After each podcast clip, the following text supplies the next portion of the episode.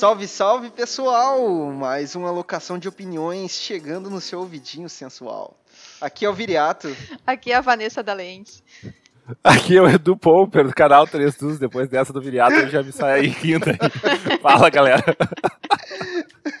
Quebrei sua expectativa, né? Ah, isso aí não estava combinado. Expectativas foram na alturas agora. Olha, falando em expectativas, hoje a gente quer falar com, com a, entre a gente com vocês aí, né, sobre o hype, essa, essa super essas super expectativas que a gente vai criando sobre alguns jogos, né? E o quanto isso pode ajudar e o quanto isso também pode atrapalhar. Porque às vezes a expectativa é quase desleal. Esses dias eu tava falando sobre isso num, num, num grupo e que, pô, às vezes a gente cria umas expectativas muito, muito altas, como se existisse o jogo perfeito, né? Aquele jogo que fosse ser maravilhoso para todo mundo, para todas as mesas, para todas as idades é, e para todos os momentos. E na verdade, não é bem assim que as coisas acontecem, né? Então, às vezes a expectativa é. ela ela vai nos ajudar a fazer uma compra, mas é, às vezes ela é um pouco intensa demais e nem sempre ela corresponde com aquilo que o jogo pode te entregar no final, né? A gente está chegando da pré-venda do, do Brasil, né, que foi há pouco tempo atrás, e também do, do estouro do reprint do Wingspan, né? Que são dois uhum, jogos, uhum. dois grandes jogos que chegaram com uma expectativa muito grande. No caso do Wingspan voltando ao mercado, né? Com uma expectativa muito grande. E em meio a tudo isso a gente começou a ver essa, né? A galera nessa pira, assim, né? De tipo, tá, o que, que o jogo vai me entregar? Será que é bom para isso, para aquilo, não sei o quê. E eu acho que é que cabe um bate-papo sobre isso, né? Sobre expectativas, não sobre geração de, de hype como marketing, né? Que eu acho que isso faz parte. Ah, lógico uhum. que o marketing em volta né, do, dos jogos faz parte. Mas a expectativa, às vezes, ela vai muito além disso. Às vezes a expectativa é uma coisa muito mais pessoal, né? Que a gente mesmo vai alimentando. Eu já tive expectativas enormes com jogos que pff, ninguém nunca nem viu, sabe?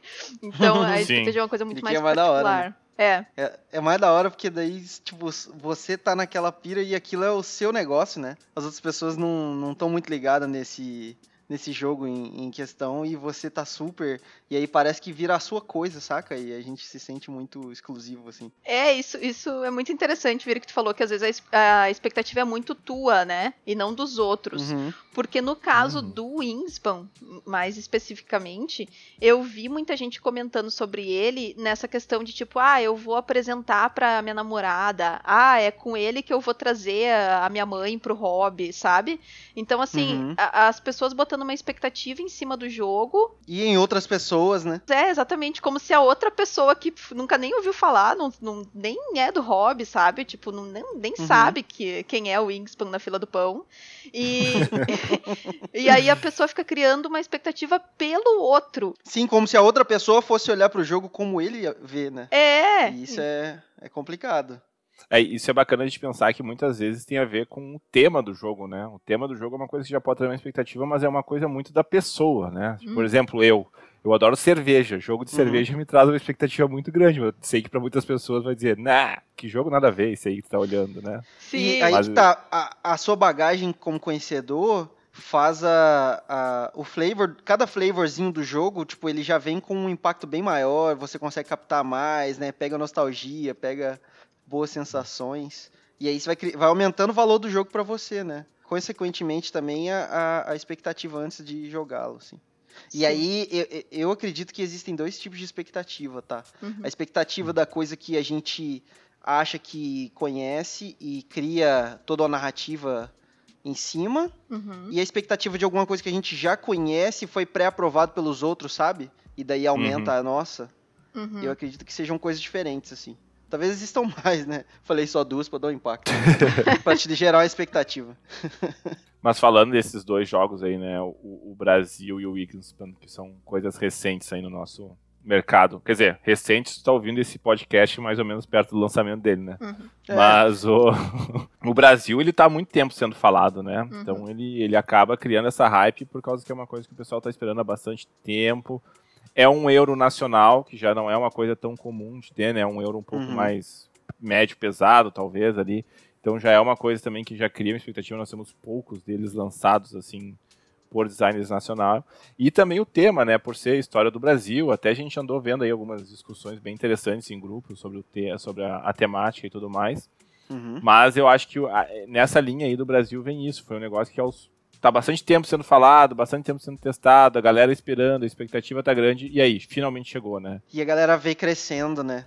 Isso é, aí exatamente. já cria uma diferença enorme na expectativa, porque todo mundo se sente como uh, participante da história do jogo, sabe? Uhum. Antes do jogo uhum. rolar, eu vi que tava é, sendo soldado para ir pro Catarse, não sei o que, e eu vi não sei o que, e atualizaram isso no grupo que eu tava, e fulano de tal que eu considero bastante, considero um bom jogador e um grande conhecedor, falou bem do jogo, e aí o, esse jogo ele vai ficando na cabeça da gente, né? Sim. É. é meio que as propagandas fazem. Te, aí são, são duas coisas. Construindo. Eu acho que tu, Viri, e o Pomper falaram em outras palavras sobre duas coisas que são diferentes, mas que são complementares uhum. a nível de, de marketing, né? Toda vez que a gente vai fazer um produto e aprovar um produto, tem dois pontos que são bem legais de avaliar. De avaliar. O primeiro é a demanda reprimida, né? Que é aquela coisa hum. do tipo pô, não tinha, existia já esse público para esse produto e não tinha esse produto disponível no mercado. É uma demanda reprimida, uhum. né? É, que massa. No nosso podcast com do episódio do próprio Brasil Imperial com o Zé Mendes, ele fala isso, né?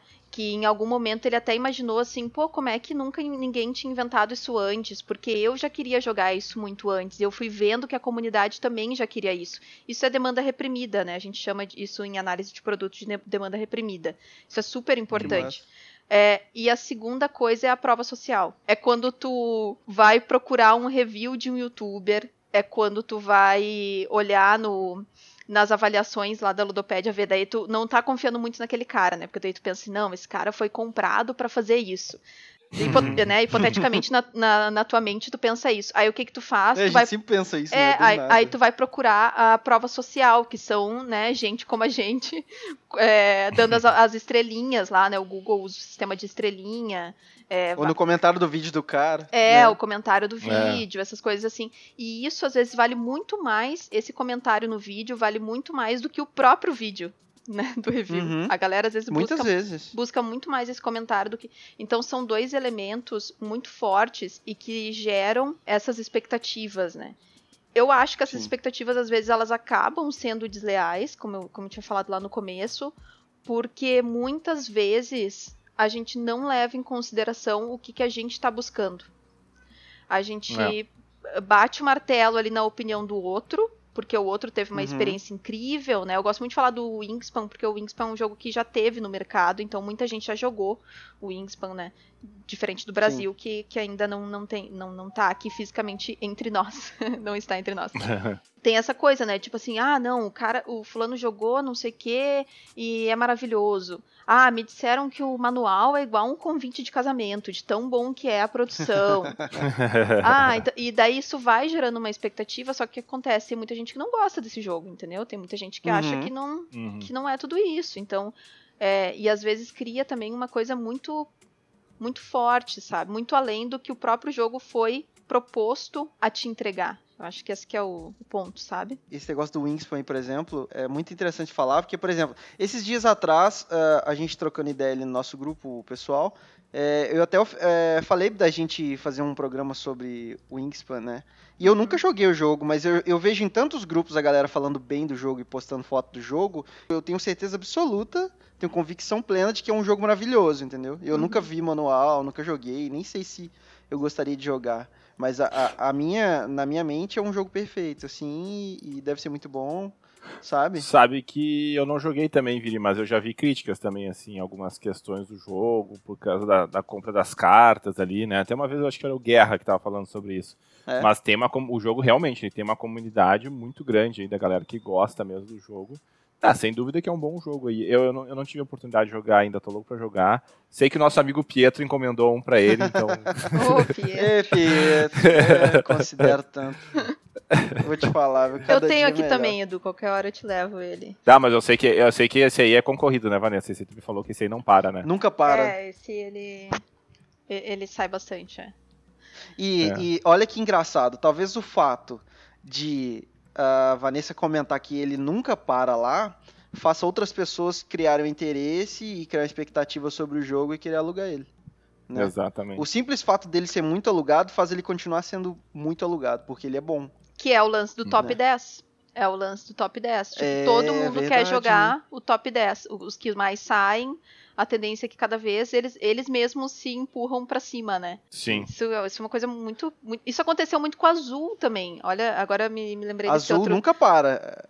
É, mas aí o que acontecia? Tinha o azul, eh, tinha já o azul tradicional, né? Aquele o primeiro. Uhum. Uhum. E aí depois, isso já faz tempo, né? Mas depois eu comprei o azul, o pavilhão de verão. Quem Certo. jogou os dois percebe que, obviamente, eles bebem da mesma fonte, né? São os mesmos game designers, é uma trilogia e tal, mas são jogos muito diferentes também. Eles sabem ser diferentes, né? Ao mesmo tempo que eles são Uhum. parecidos, eles são diferentes. Isso é um pouco confuso Eles de são. explicar, Aham. mas É meio que atualização de um jogo pro outro, você acha? Ou é, só diferente mesmo? Não- Eu, eu acho tem- que o feeling estratégico e a forma em que ele se apresenta, principalmente na. Eu acho um bem mais punitivo do que o outro.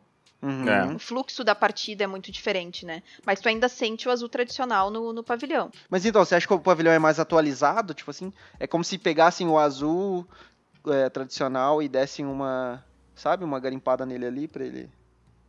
Ah, acho que não, eh, me metendo aí, mas eu acho que não. Eu acho que se viesse o azul ah, pavilhão e depois o outro azul, não Seria sei. o mesmo impacto. assim. Seria o mesmo impacto, talvez, não sei, pensando assim, né? É, entendi. Tu ia sentir, aí tu ia sentir uma sensação de, ah, esse aqui agora deixaram ele mais punitivo, tiraram o Coringa, né? Uhum. No, que é o contrário que acontece, né? Mas não sei. É. Aí tem também o Sintra no meio, que tem uma mecânica bem diferente também. Tu sente ali o azul, mas são jogos diferentes também, né?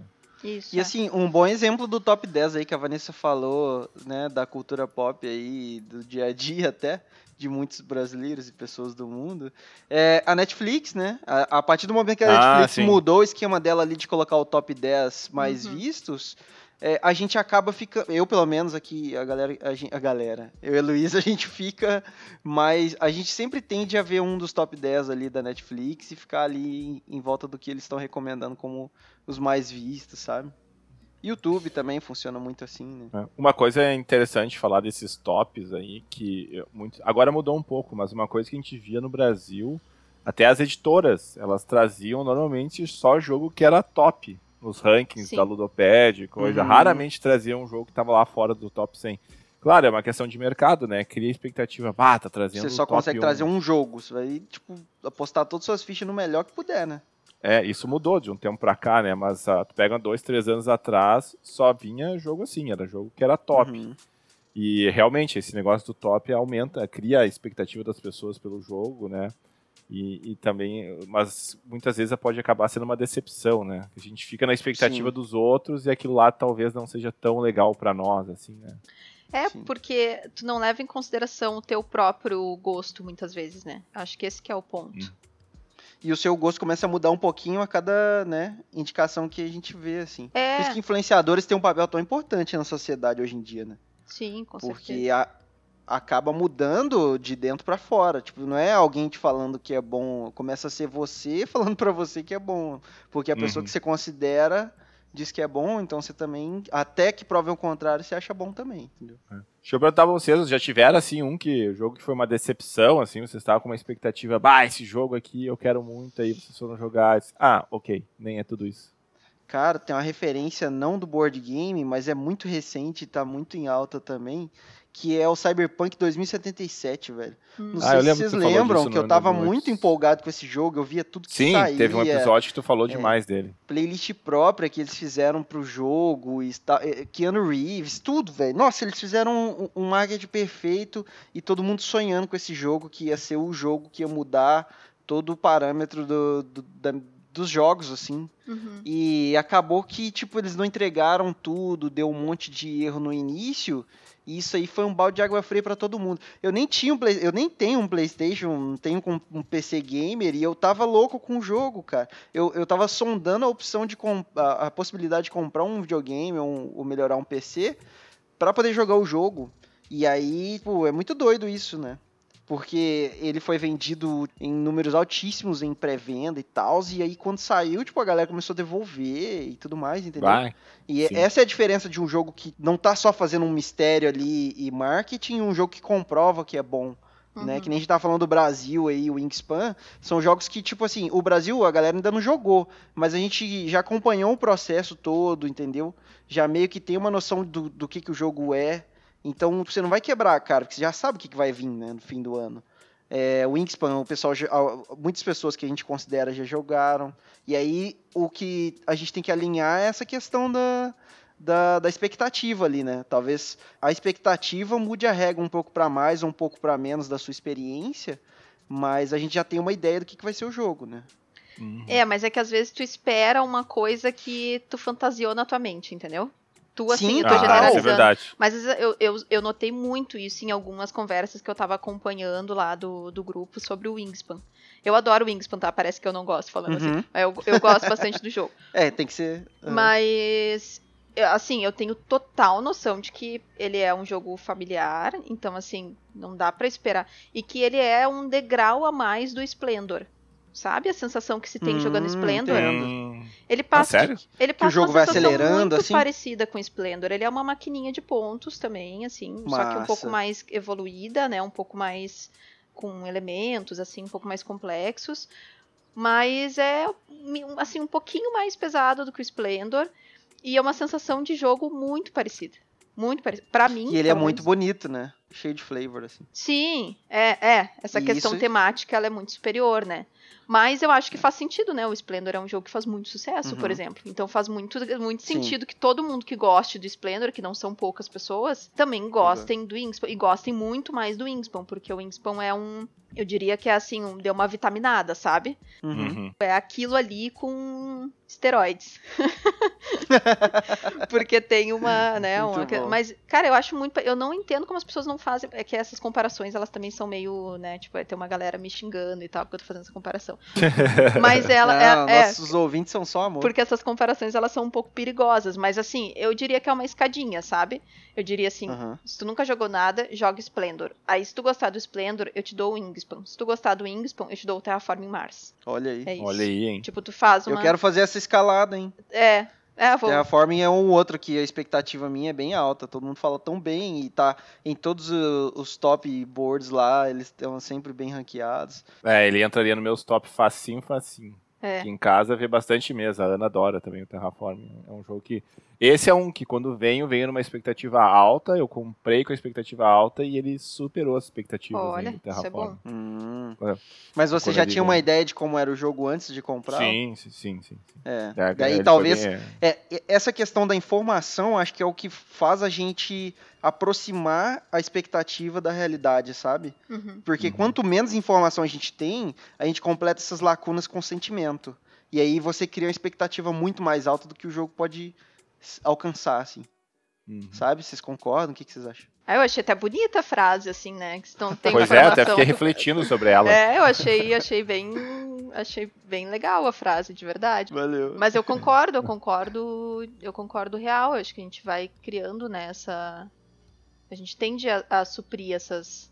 E o, o, consum- o consumir, né? Não um consumismo desenfreado, mas assim, o tu comprar, Uhum. o consumir, ele tá ali pertinho, né? Ele acaricia o, o emocional, né? Eles estão realmente perto, né? Próximos. Tanto que tem outra, outra questão em, em desenvolvimento do produto que a gente fala muito que muitas vezes o cliente ele fica tentando se convencer do porquê não comprar. Por isso que ele busca reviews. Uhum. Porque na verdade, ou, se- Argumenta, né? é, ou se não ele tenta argumentar pra ele mesmo do porquê que ele tá comprando, mas ele já tomou a decisão de compra faz tempo, sabe? Sim. Ele só tá, ele só tá argumentando pra ele mesmo que assim, ah, não, realmente eu estou fazendo uma boa compra por causa disso, daquilo, daquilo, mas eu já, mas o cara já tá convencido a comprar faz tempo, entendeu? Sim. Sim. Ó, Então, o, que- o meu, o meu canal de YouTube de pintura de miniaturas que existe só na minha mente há mais de um ano, ele foi responsável por cinco dos seis jogos que eu tenho, acredito eu. ah, vou comprar esse jogo aqui porque daí dá pra pintar as miniaturas e filmar e fazer tutorial. Sim. Tá aí. Eu tô jogando, pelo menos. É. Mas e tu, Vanessa, tu teve algum assim que tu comprou na expectativa e depois se, se decepcionou com o jogo? Não, eu tenho jogos que eu sei que eles têm uma, uma expectativa de público muito alta, que a galera gosta muito e que eu não. não é um jogo que não é pra mim, sabe? É, Uhum. Takenoko é esse jogo. Takenoko é um jogo que eu recomendo, que eu conheço, eu sou a pessoa que não gosta, entendeu? Eu sabe que eu joguei, eu joguei uma vez e achei, ah, legal, mas nada demais. Assim. É. É. um jogo bem família, né? Bem família. É. Mas o Takenoko, ele é um jogo que geralmente as pessoas gostam muito, elas indicam muito, elas gostam muito da questão dele ter o bloquezinho ali, a interação, a forma da interação entre os jogadores, né, com, com a questão do jardineiro e do Uhum. e do panda, mas eu ah, eu, eu fico extremamente incomodada com os objetivos que eu acho meio desbalanceado aqueles objetivos, e aí eu não consigo pensar em mais nada. Tipo, todos os pontos positivos que o Te- jogo te tem, quebra, né? é, todos os pontos positivos que o jogo tem e que eu sei que tem, eu sei que é um jogo muito bom para um público X, sabe? Mas eu não Uhum. eu- quando eu tô jogando, eu não consigo pensar em mais nada a não ser por que, que aquela carta de objetivo vale 6 e a minha vale 2. Tipo, se era tão difícil quanto, sabe? E aí eu fico, bah, eu fico, isso me incomoda muito nele, muito. Parece que essa Uhum. nova versão agora que tá vindo lá fora corrigiram isso, né? Eu li lá o manual, parece que eles corrigiram isso, deixaram ele bem mais balanceado, talvez eu goste. Ah, é? É. Ah, não sabia disso. Aí agora a gente pegou um negócio legal, porque até agora a gente colocou a expectativa como se fosse uma coisa que sempre, né, avacalha, talvez gera um, um sentimento ruim no fim das contas. Mas esse esse caso da Vanessa aí já cria uma outra uma outra versão do rolê. Porque assim, ó, a Vanessa não gosta do Takenoko, ela sabe que é bom. Se ela pegar um novo jogo, ela vai pô, já começar a jogar o jogo num, com a expectativa lá embaixo, né? Uhum. E aí talvez o jogo seja super surpreendente. Super. su- É, é verdade. Não, mas agora eu me lembrei de um que eu de verdade quebrei a expectativa, que esse eu até vendi. O Takenoko tem Hum. esse sentimento assim, bem. Tipo, não é pra mim, mas eu sei que é bom, sabe? Ah, Aham. que Uhum. foi o Adara. Ah, o Adara. Bah, esse jogo eu tenho muita vontade de conhecer. Esse jogo eu comprei no lançamento dele faz uns dois anos atrás, eu acho, sei lá. Eu, é que já passou tanto tempo de pandemia, mas sim, faz uns dois anos. É. Esse 2020 não conta. E eu É. não gostava. esse eu realmente, tipo, teve uma expectativa muito forte. Muito forte mesmo. E eu, cara, eu tentei. Eu joguei ele e não. Ah, não. Não deu. Não deu. Vendi. Não É, ele é legal, que ele tem um esquema de um mecanismo que vai girando no meio ali, né? Que vai trocando a- alguma coisa com as cartas, não vai? Tem, é, ele tem tipo um. Eu nem lembro direito, na verdade, mas ele tem tipo um rondelzinho, eu acho. Ele tem a questão. Ele tem um draft aberto, né? E aí na época comparavam ele com Seven Wonders até por causa disso. Isso na época, né? Porque ele tinha a questão do draft ali e tal. Mas, ah, cara, não. Assim, eu não, eu não consegui sentir nada de temática nele, eu não consegui me prender no jogo. Não me pegou, sabe? E na época eu tinha bastante Uhum. expectativa nele, porque ele foi um jogo bem falado. Ele até foi um jogo que esgotou relativamente rápido. É, mas eu, acho que teve outro reprint, porque hoje tu acha ele fácil até. Mas eu lembro que foi uma expectativa grande, assim, no jogo. Teve gente que falou bem dele, mas eu nunca consegui jogar ele. Sempre tive curiosidade. Até eu lembro que eu fui num evento e tava o jogo lá pra jogar, acabei não conseguindo jogar. Eu queria muito testar ele, assim. Mas curioso, né? Eu, eu lembro que na época eu li bastante, mas agora já nem lembro mais direito do jogo, né? Vai- passando tempo, a memória também, o cara não vai aguentando tudo. Pode ser que fosse meu o que tava lá no evento. Era um Board Brothers? Não, era lá. Ah, era. Era no Broadboard, só que era lá em. Em Sapucaia. Sapucaia. É, era o meu. Mas tu não tava. É. Tu não tava. Eu acho que sim, porque eu levei ele pro evento lá, eu joguei ele com outro casal lá e tal. Ah, Aí mas eu ia ter depois- falado contigo no evento. É o evento que tava o Ron com o Seven Bridges? Ah, cara, pode ser. Eu não sei se era esse Ah, Vanessa, do... que absurdo isso. Então, a gente tava no evento e a gente não falou. Nossa senhora, que soberbos. Ah, que horror isso. E eu ainda joguei com outras pessoas, ó, ainda tinha uma vaga na mesa, porque era, eu joguei entre quatro e eram até cinco no Pá, radar. mas agora, não. Agora eu tô, tô acabado aqui. Tá na lista É, não, é, do mas, rancor. mas tinha, tinha. Sabe que eu tenho um, tenho um jogo que aí é uma É. expectativa minha, que não foi um jogo que eu consegui comprar, que era o Carpe Diem, que é do Feld, né? Eu gosto muito do Feld, gosto do Burgundy. E aí foi um jogo que eu comprei, ah, botei na mesa, assim, achei legal, acho um bom jogo, assim, a Ana gosta bastante dele. Mas a minha expectativa tá muito alta. Uhum. E aí, sabe que. Não é um jogo que eu vou vender, que eu não vou jogar de novo, entendeu? Mas ah, ficou bem abaixo da expectativa, assim. É um jogo bom, mas não é nada Uhum. espetacular. Então isso é uma coisa que eu acho que às vezes é ruim, né? Tu cria É expectativa isso. esperando uma coisa muito, muito boa, muito boa. E tu acaba te, vamos dizer assim, decepcionando um pouco, né? Sim. E, e isso deve ser uma responsabilidade muito grande também para os game designers. Talvez você faça um, um sucesso tão grande com Ah, um jogo que, tipo, todos os outros, sabe, tem que superar esse primeiro ou, ou, ou tá igual ali, porque senão o jogo é ruim, sabe? E tem o processo inverso também, né? Também. Aquele jogo que tu não dá nada, né, porque tu não criou expectativa nenhuma. falar. Ah, mas vou pegar aqui, né? E aí tu te surpreende, é um baita jogo, né? Sim. Um que aconteceu comigo é o. O que tá chegando agora no Brasil, o Optimus, desse Pratt Clever, Uhum. que é um joguinho de um roll and write. Aí eu comprei ele com amigo, ah, é bem legal, testa aí e tal. E aí eu comprei ele uma vez, tava, mandei vir Uhum. ele. Cara, que jogo maravilhoso, cara. Que é o jogo mais jogado meu e da Ana aqui, disparado. Que Ah, massa. já tá acabando. E é um jogo que vem sem expectativa nenhuma, né? Então, às vezes a expectativa também acaba, vamos dizer assim, pode ser uma coisa, tu não ter a expectativa alta de um jogo te gerar uma grande surpresa, né? Na Sim. real, acho que teria vários jogos que, tem, que poderiam entrar nessa, né? É mais fácil, né, de acontecer. Por isso é uma É, pessoa que não fácil. acompanha muito o mundo dos jogos. Todo jogo que eu jogo é uma é- é expectativa zero, então é sempre uma boa surpresa. A não ser os super famosos, porque daí eu já pesquisei alguma coisa antes e já tenho uma, uma predileção ali a gostar ou não, né?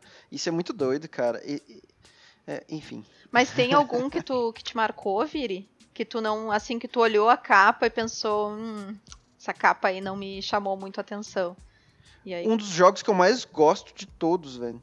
Gran Austria Hotel. Eu pensei, nossa, que sem gracinha, né? Tudo meio bege. Uhum. esses negócios aqui e tal, cubinhos. E fiquei maravilhado com o jogo. Foi um dos primeiros jogos que você me passou, né? Uhum. E, nossa, marcou demais, assim. Até hoje eu falo dele. Quase todo episódio que a gente faz, eu falo dele, né? Eu gosto muito desse jogo. Muito mesmo.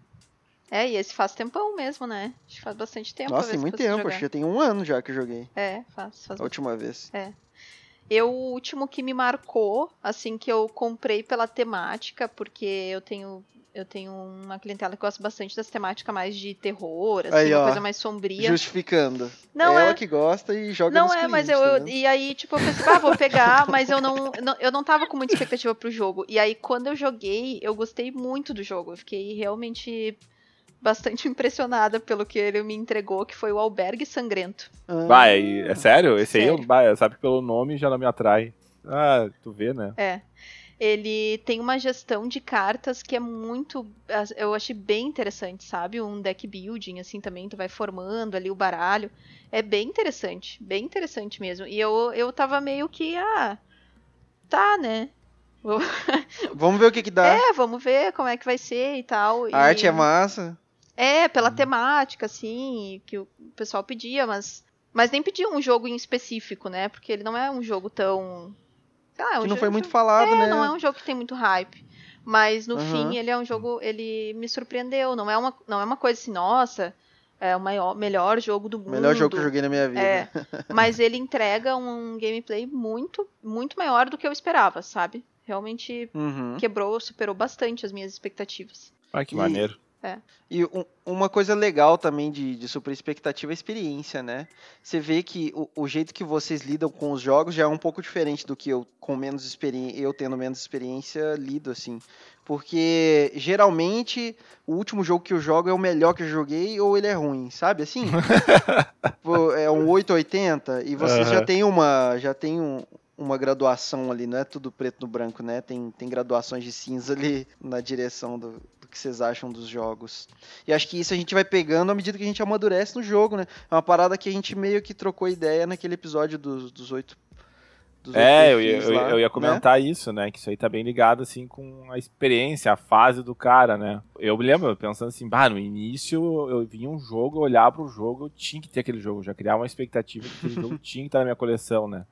E o cara vai vendo que, não, calma, né? Vamos analisar aqui, vamos ver se realmente essa expectativa toda vale ou não.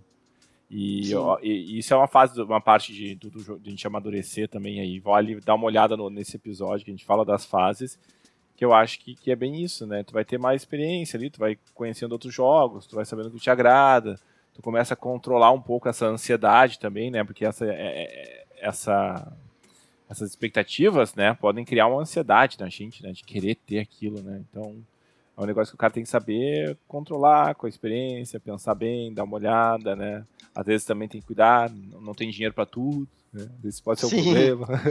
Essa, É sempre um problema. essa ansiedade é o que o Viri falou ali, que vai fugindo do racional e vai né, ficando mais Uhum. próximo do, do emocional ali, né? Vai suprindo as lacunas do, do emocional. Mas uma coisa que eu queria saber de vocês era como que vocês lidam com a expectativa que vocês têm de como que as companheiras de vocês vão, se vão ou não gostar do jogo. Porque eu tenho essa expectativa Ah, com o Henrique. boa Putz, isso é foda, hein? Boa mesmo. Cara, É, quando eu compro é. o jogo, eu penso, tipo, será que o Henrique vai gostar? E aí eu crio uma expectativa em relação a ele, porque não adianta eu gostar sozinha, né? Eu gostar sozinha não Verdade. adianta. Como é que é isso pra vocês? Cara, eu, eu acho muito bacana isso, sim, porque eu- tu vai conhecendo, né, como a Ana. É legal que aqui em casa tem um negócio muito engraçado, não sei como é que é na casa de vocês. Mas Hum. a Ana, ela tem uma resistência, resistência para aprender ah, regras novas, que é impressionante. Ela odeia aprender regras novas, ela odeia. Então, tem que ser uma negociação muito longa, assim. Tá, ó, vamos jogar um jogo novo esse fim de semana. Ah, não sei, é muito complexo, não. E aí, só que acontece, normalmente eu, eu já sei mais ou menos assim os jogos que ela vai gostar ou não, né, pelo estilo dela. Então eu tenho essa Uhum. expectativa de trazer um jogo um pouco, às vezes, um pouquinho mais complexo. Por exemplo, o Carpe Diem era um, que eu queria muito jogar, não tinha jogado, e ela jogou e ela gostou muito, né. Só que ela é assim, ó, aí ela gosta, aí ela quer jogar só aquele, entendeu? Aí ela vicia. Ah, não, vamos jogar ele de novo agora. A gente tem que jogar umas 5, 6 partidas seguidas, assim. Então, muito engraçado aqui, porque eu sou muito impulsivo, né? Só que eu desisto muito rápido também. Tipo, eu chego, nossa, vamos jogar isso aqui, não sei o que e tal. Aí a Luísa, ela, tipo, ela vai acelerando, saca? Então ela já dá aquela, tipo, ah, vamos ver e tal. E nisso eu já vou desanimando e ela vai empolgando. E aí, eh, aqui é bem o contrário, tipo, eu, eu sempre que eu tô desanimado pra pegar uma regra, eu jogo junto com ela, porque daí a gente gosta de, de ler e, e experimentar passo a passo, assim, o que, que vai ser a- o jogo no fim. E acaba que eu aprendo muito bem as regras e a gente começa a jogar e se empolga, assim. Uhum. Mas geralmente a, a minha expectativa é quebrada. Porque a Luísa, ela, à primeira vista, ela não dá muita moral pra nenhum jogo, assim. Ah, tá, legal, vamos ver, assim. E aí depois, ah, vamos jogar de novo, não sei o quê. e é bem legal de ver o, o depois, mas na hora a gente fica sempre meio de cara, assim, né? Quando não, não alinha a expectativa com a realidade. E é uma das coisas mais loucas que aconteceram aqui foi o Double. O Double foi um jogo que a gente tinha aplicado em escolas e tal. E aí eu tava com um, tinha que devolver, sei lá, na outra semana, né, Vanessa? Uhum. E aí eu tava com o Double aqui, não roubei, tá? Juro. e aí eu tava com o Double aqui, e eu pensei, ah, eu só tô com esse jogo aqui, mas a Luiz nem vai gostar, mas eu vou mostrar. Vai achar que é coisa de criança. Aí eu, pá, mostrei ela, tipo, vamos jogar e vamos jogar, e a gente ficou jogando horas e ela rachava de rir, tipo, nunca se divertiu assim antes na vida. Aí eu falei, caralho, o que que tá acontecendo? Eu sou uma piada pra você, né? Traga uns jogo hiper empolgado aqui, tipo, ah, foi legal. E aí, tipo, o Double, que eu não queria nem mostrar, assim, achei que só, só ia completar a tabela ali pra falar, ah, agora você já conhece esse jogo, já pode falar que não gosta, sabe? E ela hiper Uhum. gostou. Ah, que Tanto é que a massa. família dela agora todo mundo tem Double, né? O primo, a mãe. Ah, é? Virou o presente É, todo oficial mundo de conheceu o aniversário. Virou presente oficial. é- Ele é- tem um preço bom ali, 60 e poucos, Uhum. e, e agrada todo mundo. É. Ah, Sabe boa. que eu, eu acho que uma das maiores expectativas que eu tenho é em relação a como que as outras pessoas vão receber os jogos. Por isso que eu fiz a pergunta pra vocês. Porque eu fico. Ah, sim, sim. É- Deve ser muito você massa. trabalha com isso toda semana, você tem que É verdade. isso. Meu Deus. É uma expectativa muito grande. Tipo, quando eu entrego. Que nem assim, ó, quando eu entreguei esses um monte de pack, né, semana passada, de, de jogos. Uhum. Mas, ô Vanessa, só pra galera que tá ouvindo entender, né? Que a Ah. Vanessa tá com um negócio de assinatura agora que alguns assinantes não sabem os jogos. Vão receber três jogos por Eu, mês, inclusive. mas ele não, ele não sabe qual é o jogo que vai receber. Então a Vanessa escolhe pros assinantes o jogo, né? Por isso que ela cria expectativa. Sim, é. E aí, às vezes, quando eu fico assim. Tem, tem pessoas que recebem, em seguida já me mandam mensagem ali no privado e tal, falam que gostaram, não sei o quê. Mas tem umas que não falam nada, assim. Tem umas pessoas que são super reservadas, né? E daí elas não, tipo, não interagem, assim. Ah, tá, ok. Descubra. E daí, é, te vira, sabe? Depois tu tenta adivinhar se eu gostei ou não. E ca- isso é uma coisa muito louca, porque gera uma, querendo ou não, gera uma expectativa na gente, né? Tá, e aí o, e o que, que eu tenho que melhorar, o que, que eu não tenho, e como é que. Né? E aí tu fica nessa questão de, tipo, como é que isso aqui. Como é que essa dinâmica vai funcionar na mesa de outra pessoa que eu nem tô lá para saber uhum. exatamente como que vai ser, né, a interação entre eles e tudo mais. É, então, eu tenho bastante essa expectativa. E eu imagino que deve ser uma, uma tensão absurda, né? Até o momento que a pessoa fala, nossa, amei, aí você dá aquela re respirada, sabe? Ufa. Olha, eu vou dizer, é. Vanessa, que eu amei o pack que tu deu pro Viriato aí nesse, nesse Eu amei o pack que eu recebi também. O que, que era? Era Burgundy, o Tiny Galaxy, uh, Galaxy e Paris. Uh, Paris, Paris, olha, eu achei um baita pack. É, e eu nem lembro, né? tipo, se eu não olho lá também. no sistema e tal, eu não lembro de cabeça quem foi pra o quê, assim, eu não, eu não consigo me lembrar. Tipo, esse pack do Viri, tu falou, ah, eu adorei o pack do Viriato, e eu fiquei tipo, ah, não lembro qual é. Só lembro do, time, do Time N, do, do Galaxies, porque não, tinha o, falado. o Burgundy foi influência minha, inclusive. é, sim, sim. É. Foi o meu presente de um ano. Foi, foi. Tô pensando, inclusive, nem devolver, sabe? Fala, ô, presente não se devolve, né? Hein? E, ô, Vanessa, eu imagino que você esteja virando um algoritmo vivo, né? Porque a cada semana você tem que pegar o que a pessoa deu de pouco feedback uhum. e o que ela já experienciou, né? Uhum. E meio que criar uma nova versão. E outra coisa, é, se você for pensar, é uma cascata de expectativas, né? Porque você cria uma expectativa para uh, lançar um jogo que eu e a Luísa goste, e isso, de eu não ter que escolher o jogo, se for pensar, diminui a minha responsabilidade. Porque nós dois vamos estar recebendo o jogo, eu não tenho que apresentar jogo para ela mais, entendeu? É ao mesmo hum. tempo. Ah, então sim. a minha expectativa, tipo, a expectativa que eu tenho do que gerar nela, ela foi passada para você também, né? Da Luísa, tu diz, né? Tipo, tu não, tu não é, fica porque, com essa tipo assim, ó, você entrega o jogo para mim e pra ela ao mesmo tempo. Uhum. Antes eu via um jogo, apresentava para ela e aí criava expectativa do que ela ia achar, entendeu? Ah, então, sim. tipo, isso meio que saiu do meu ombro e foi pro seu. Sim, sim é. mas eu crio isso no, no Henrique também, né? Falando assim sobre casal, porque daí quando eu jogo com é. ele, né? Tem vários jogos que eu penso assim, não, esse ele. Esse ele vai curtir né? Daí eu até falo para ele, ele passando aqui, falando. Uh, até falo para ele, assim, ah, esse aí eu acho que tu vai gostar, porque tem alguma mecânica que ele gosta, ou tem alguma temática que ele gosta, né, ou não. E aí quando eu mostro um jogo assim que eu acho que ele vai gostar e ele faz uma cara meio tipo assim, é, é, legal, não sei. Ah, é, é muito frustrante. É, tipo, tu fica meio. Satisfatório. como é que tu não gostou disso, sabe? Então. Mas eu acho que isso tá muito. Isso tem muito a ver, né, com é o hobby, né? subjetivo. né? É, muito subjetivo, é. Mas tem muito é, essa expectativa do que, do que o jogo vai gerar no outro, né?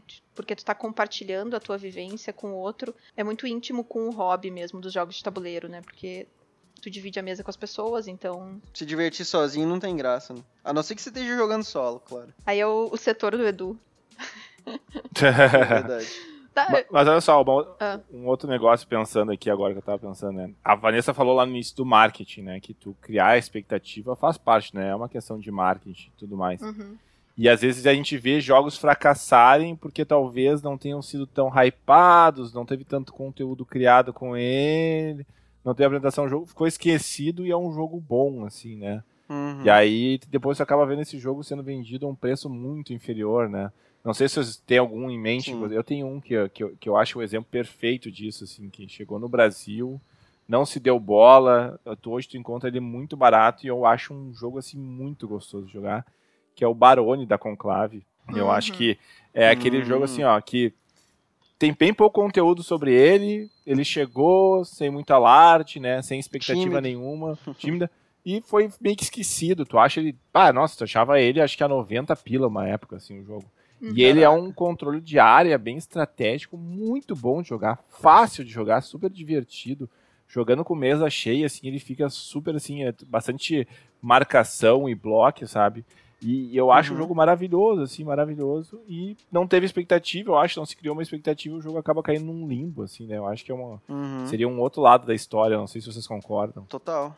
Tem um jogo que tá na minha estante, inclusive, eu tenho que jogar mais vezes, que eu. Quando chegou aqui, eu fiquei assim, até chocado.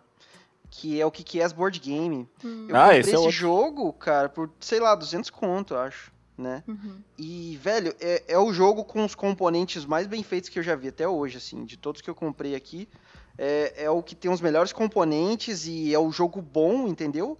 Tipo, é muito bem feito e muito bom, e, e ele é vendido hoje a um preço muito inferior ao, ao valor, provavelmente, que eles criaram ali na, na ideia de quando ele foi trazido, né? Que ele seria Uhum. vendido, sei lá, ele, ele com certeza seria vendido por uns 400 e pouco aí, igual um Rising Sun, Blood Rage, assim, de fácil. E ele é 200 conto, porque não, não teve a saída que imaginaram. É, ele foi um jogo que chegou sem muita gente conhecer.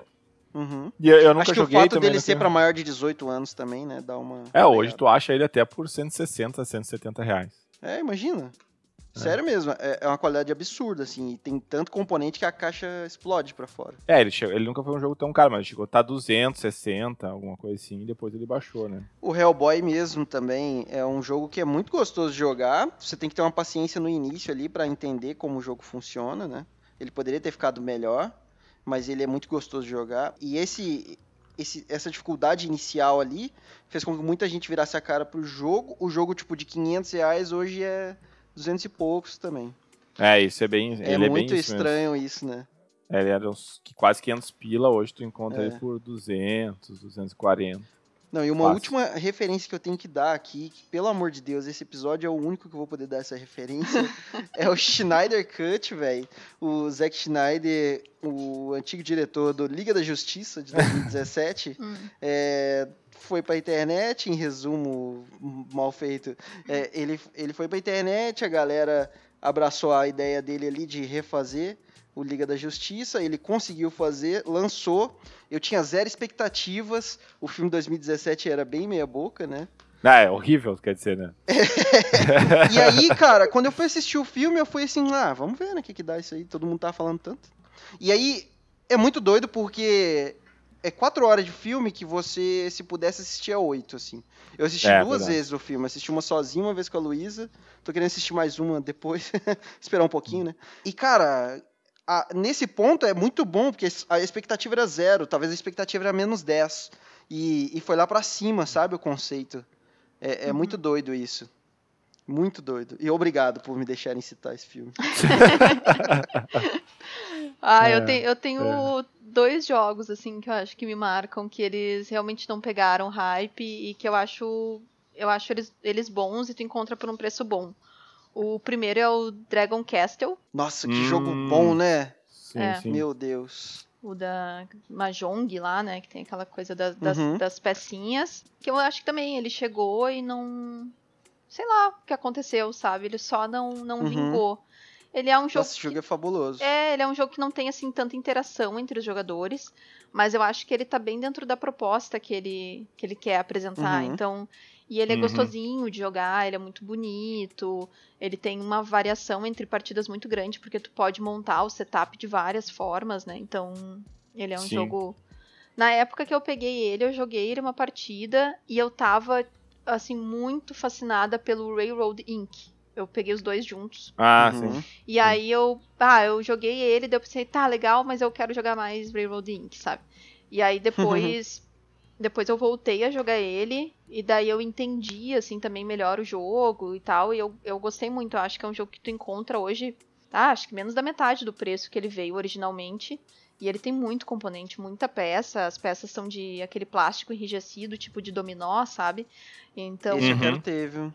É, e ele tá, hoje em dia tu encontra ele por um preço que tu não acredita, sabe? Até vou Você acha que esse jogo é bom pra quem tá começando? Porque se pá que eu dou um desse pra minha irmã um dia. Ela é muito fã de Mahjong. Ah, acho que sim. O Dragon Castle ele é super simples. E na verdade ele pode ficar ainda mais simples se tu não usa a carta dos espíritos e do dragão, né? Porque tu pode não usar Uhum. a carta. Aí Dá fica. pra É, usar depois. Né? aí fica ainda mais simples. Então, É um presentão, né? é. Bonito, tudo, né? Muito bom. Eu lembro que na Black Friday do ano passado ele caiu bastante de preço. Eu fiquei muito tentado a pegar, porque ele é isso, ele é um jogo família, mas muito bacana, muito bacana de jogar. E aí, ó, ele era um. Assim, ó, ano passado, por exemplo, ele chegou a estar a 200, 220 reais. Uhum. Uhum. Hoje tu encontra ele por 140. Né? Então é, uma que diferença loucura, grande. né? É, e 140 num jogo hoje em dia é um belo preço. E eu acho que é um jogo que Sim. viria bastante mesa. Esse é um que eu tenho muita vontade de, dar uma testada uma hora aí e o pessoal fala bem dele mesmo. Bem lembrado, Vanessa, bem Ele lembrado. é muito bom. E o Bem outro, lembrado, viu? o outro é um, é um jogo pra quem tem criança em casa aí, mas entre adulto ele também vai rolar super bem, viu? Que é a, a Lebre e a Tartaruga da Fanbox. Que é, Ah, verdade. que é aquele Hum. livro, ele tem um formato tipo livro, né? Super bonito, e aí tu, tu abre ali. Uhum.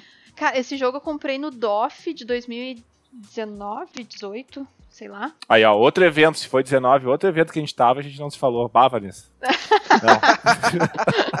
Ah, mas no DOF, putz, no DOF eu vou muito pra trabalhar, assim. Tipo, é difícil. eu paro pra conversar É e tal, mas foco, eu né? fico muito no. Tipo, eu chego exausta no. Tu tava no naquele que o William e o, e o Arthur estavam com um stand lá? Tava, tava, eu tava lá. Só que eu tava, tipo. Pô, até gravei entrevista com os guris. Ah, é que a gente fica na função lá, trabalhando e tal, daí nem. É. Mas eu tava, eu tava lá, sim. Falei com Guerra até É. e tudo, joguei um pouquinho de crop rotation com Guerra lá, acho até. e Ah, olha é aí, ó. pessoal, então. Vocês Eu não acho também, cara. pessoal. Valeu, galera. Hoje foi minha última participação. Não, Nossa. Não, não. Cara, e, mas esse, voltando ali ao A Lebre e a Tartaruga, ele é um jogo que merecia bem mais reconhecimento, principalmente com a galera que, que gosta de jogar com família, né, com criança junto, porque ele passa a sensação de corrida muito forte, ele tem uma questão ali de aposta também, Uhum. ele é super Bem gostoso. É, ele é muito, muito gostoso de jogar. Ele tem um visual super bonito também, eu acho bem legal. A produção dele veio bonita. Ele tem bem também aquele o, o flavor do próprio conto, né, da, da lebre da tartaruga. E eu não sei o que aconteceu, sabe? Eu não sei dizer o que aconteceu, mas ele Uhum. foi um jogo que não também, se tu olhar, o preço dele caiu muito. Hoje tu encontra ele, olha, ele tá Sem pila. é 100 pila, 110 na Amazon, sabe? Que loucura, Então, né? e com certeza ele é um jogo que vale a pena pela, pela produção e pelo que ele entrega também de jogabilidade. Eu acho ele muito gostoso de jogar. Muito gostoso mesmo. É. Uhum. Bem legal. E sa- sabe que talvez aí seja uma coisa que eu acho que é uma coisa que tá caminhando bem devagar, é que são os jogos infantis no Brasil, né? Já começa a ter bastante opção, mas é uma coisa que a galera não incentiva muito ainda, né? Uhum. Uhum. A gente, a gente tem, sei lá, eu, eu não entendo isso. Porque lá fora é uma coisa tão bem difundida, tu pegar as crianças e botar pra jogar o jogo de tabuleiro desde pequeno.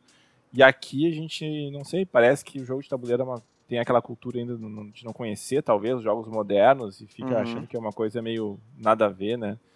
Porque realmente, isso que a gente já teve bons jogos. Tem os jogos da. Até a Conclave, né? Ela nunca mais trouxe. Parece que tá acertando a parceria de novo pra trazer, né? Que ela trouxe uns que são muito sucesso, tipo o Rino Hiro e o Animal Up Animal. São maravilhosos também, né?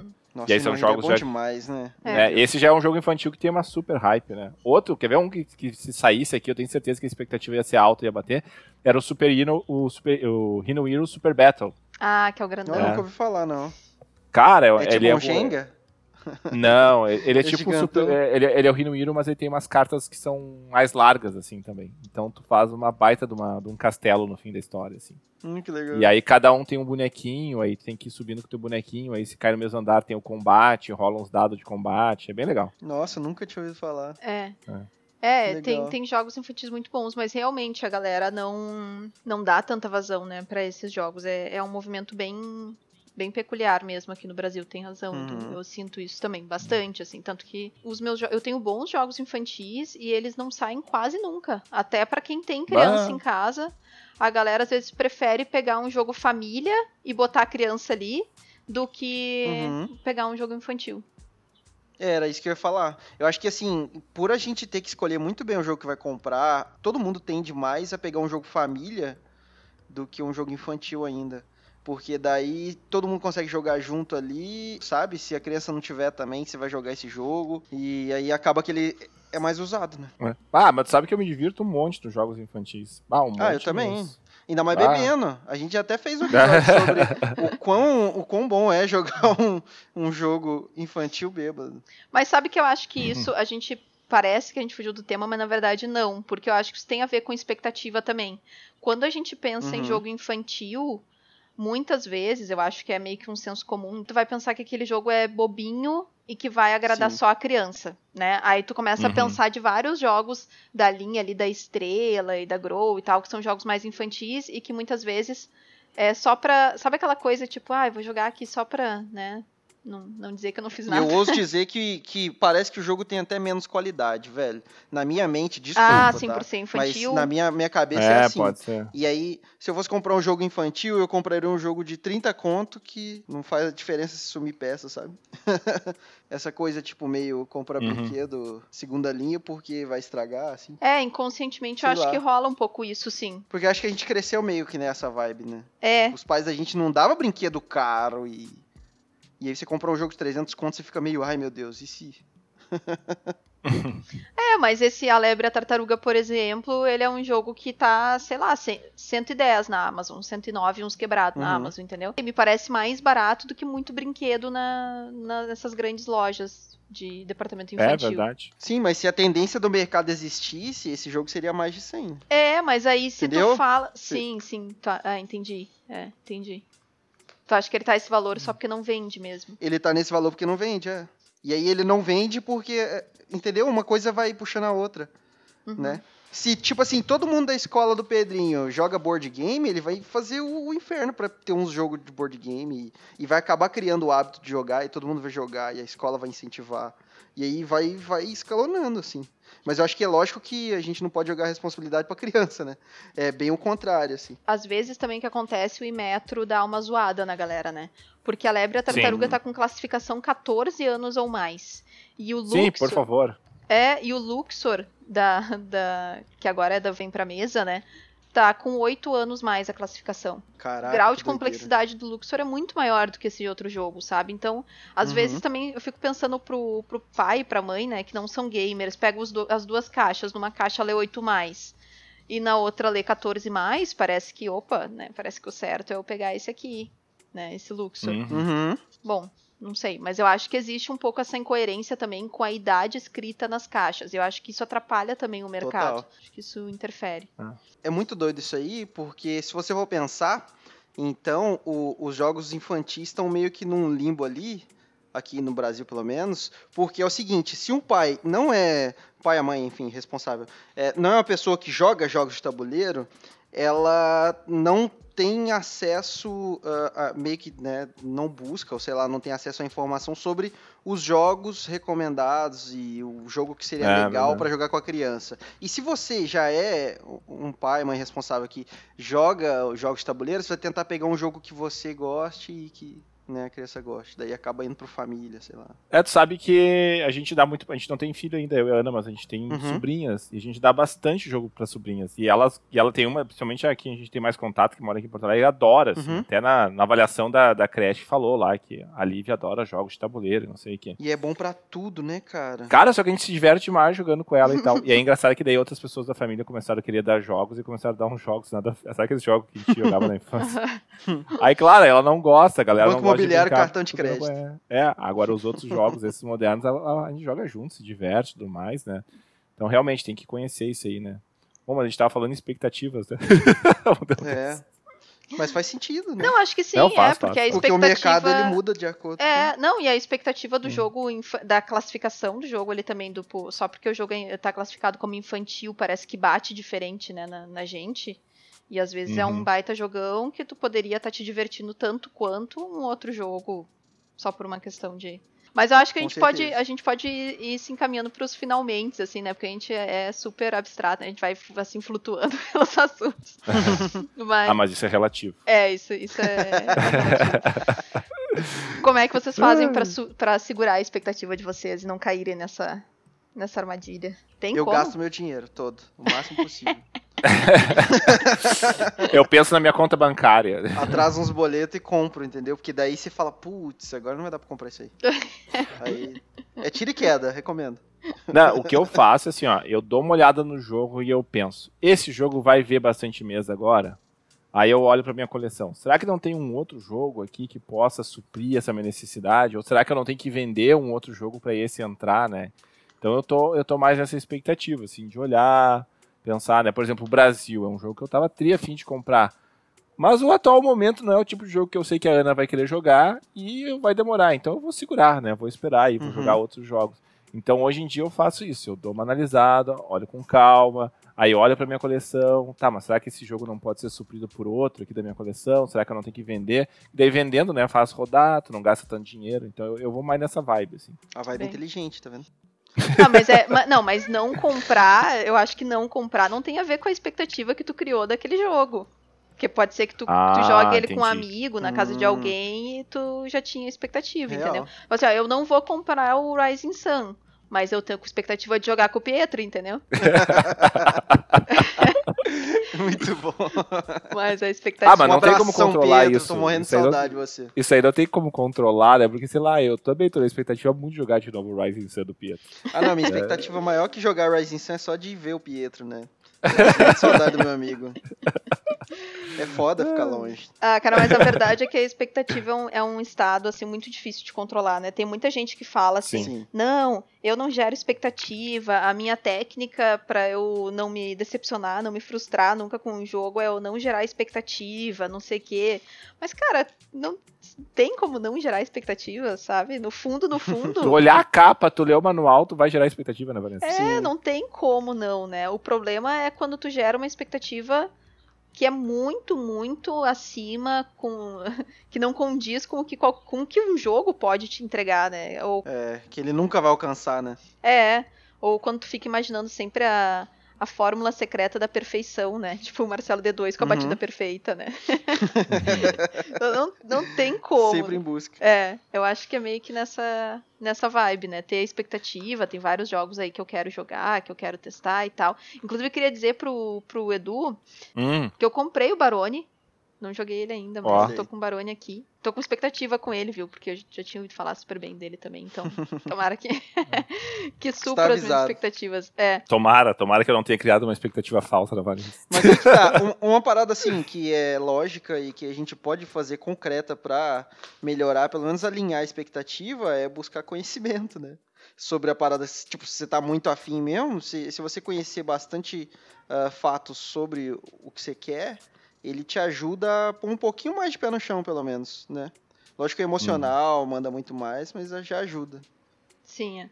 É, às vezes também tu saber, né? Por exemplo, o próprio, o, a- o próprio exemplo do, do Barone, né? Eu sei que, ah, é um jogo que muita gente já me falou, além do Edu, né? Outras pessoas já tinham me falado bem dele e tudo mais. Mas eu sei que quando eu botar ele pra testar entre dois, eu não vou estar extraindo o melhor dele. Então eu também não posso Uhum. exigir, né? do- eu conhecer dele. minimamente é a- ali a, a ficha técnica do jogo já faz eu saber que tá, eu também não posso exigir a melhor dele nessa conformação de jogo em que eu vou experimentar, né? Acho que isso também é Daí sua importante. expectativa já tá muito mais alinhada, né? Sim, Realmente. já baixa mais, já baixa bem mais. Então é isso que tu faz, Vanessa. Então tá. Vou anotar aqui também no meu caderninho. Espero que a gente tenha atendido a expectativa da galera, né, quanto ao É episódio.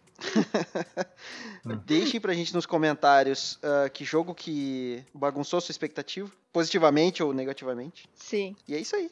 Valeu demais por esse episódio. Valeu, Vini. É isso aí. Valeu, Edu. Brigadão. Valeu, brigadão, galera. Até Beijão o pra próximo. vocês. Beijão, pessoal. Falou. Até a próxima. Tchau. Valeu. Até.